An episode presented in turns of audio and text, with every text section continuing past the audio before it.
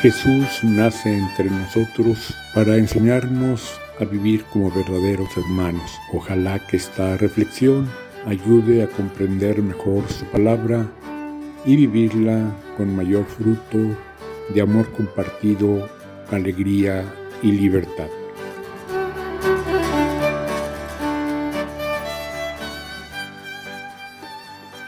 Al ir retomando el comienzo del ministerio de Jesús, Ahora pasamos al Evangelio de Lucas y vemos cómo Jesús, después de haber bautizado, regresa a su ranchito de Nazaret y según era su costumbre, va a la sinagoga y allí les va a dar a conocer a sus paisanos y a todos los que quieran escuchar el sentido de su misión.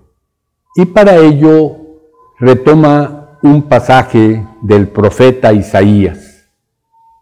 En el Antiguo Testamento había diversidad de enfoques, en todos ellos la esperanza de la liberación, el cumplimiento de la promesa, pero a veces un poco más con sentido político, incluso de ejército, de armas. Pero Jesús nos dice, mi camino es este que está en este pasaje de Isaías.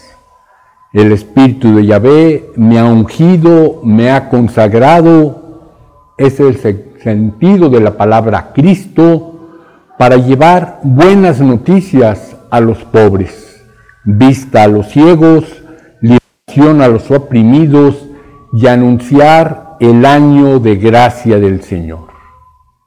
Ese año de gracia tenía dos dimensiones, palabras actuales podemos decir, económica, política y también ecológica. El perdón de las deudas, la liberación de todos los esclavos y también ecológicamente el descanso de las tierras.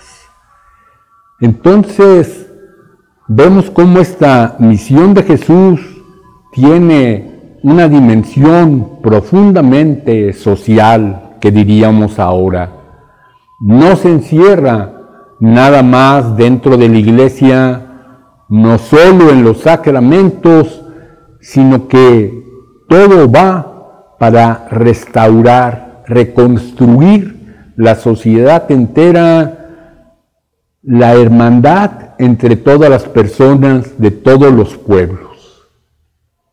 Esa es la misión de Jesús.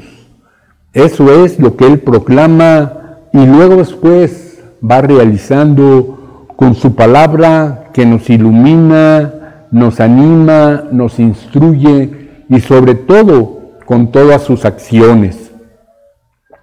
Y ahí a veces nos fijamos más en el carácter milagroso de esas acciones, pero no es tanto una acción maravillosa, sino llena de misericordia y de justicia.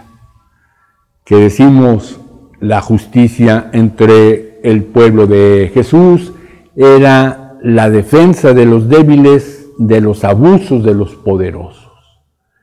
Esa es la misión que Jesús proclama nos quedamos en esa partecita del Evangelio el día de hoy. Desgraciadamente, no todos tuvieron el corazón abierto para recibir este Evangelio, esta buena noticia de Jesús, pero muchos sí, ya ha llegado hasta nosotros, la recibimos, la agradecemos y le pedimos que nos dé de ese mismo espíritu para colaborar con Él como personas, como familias, como iglesia, en esa liberación de todos los que han caído en algún tipo de esclavitudes, tanto los esclavizadores como los esclavizados. Que nos dé su espíritu en abundancia. Amén.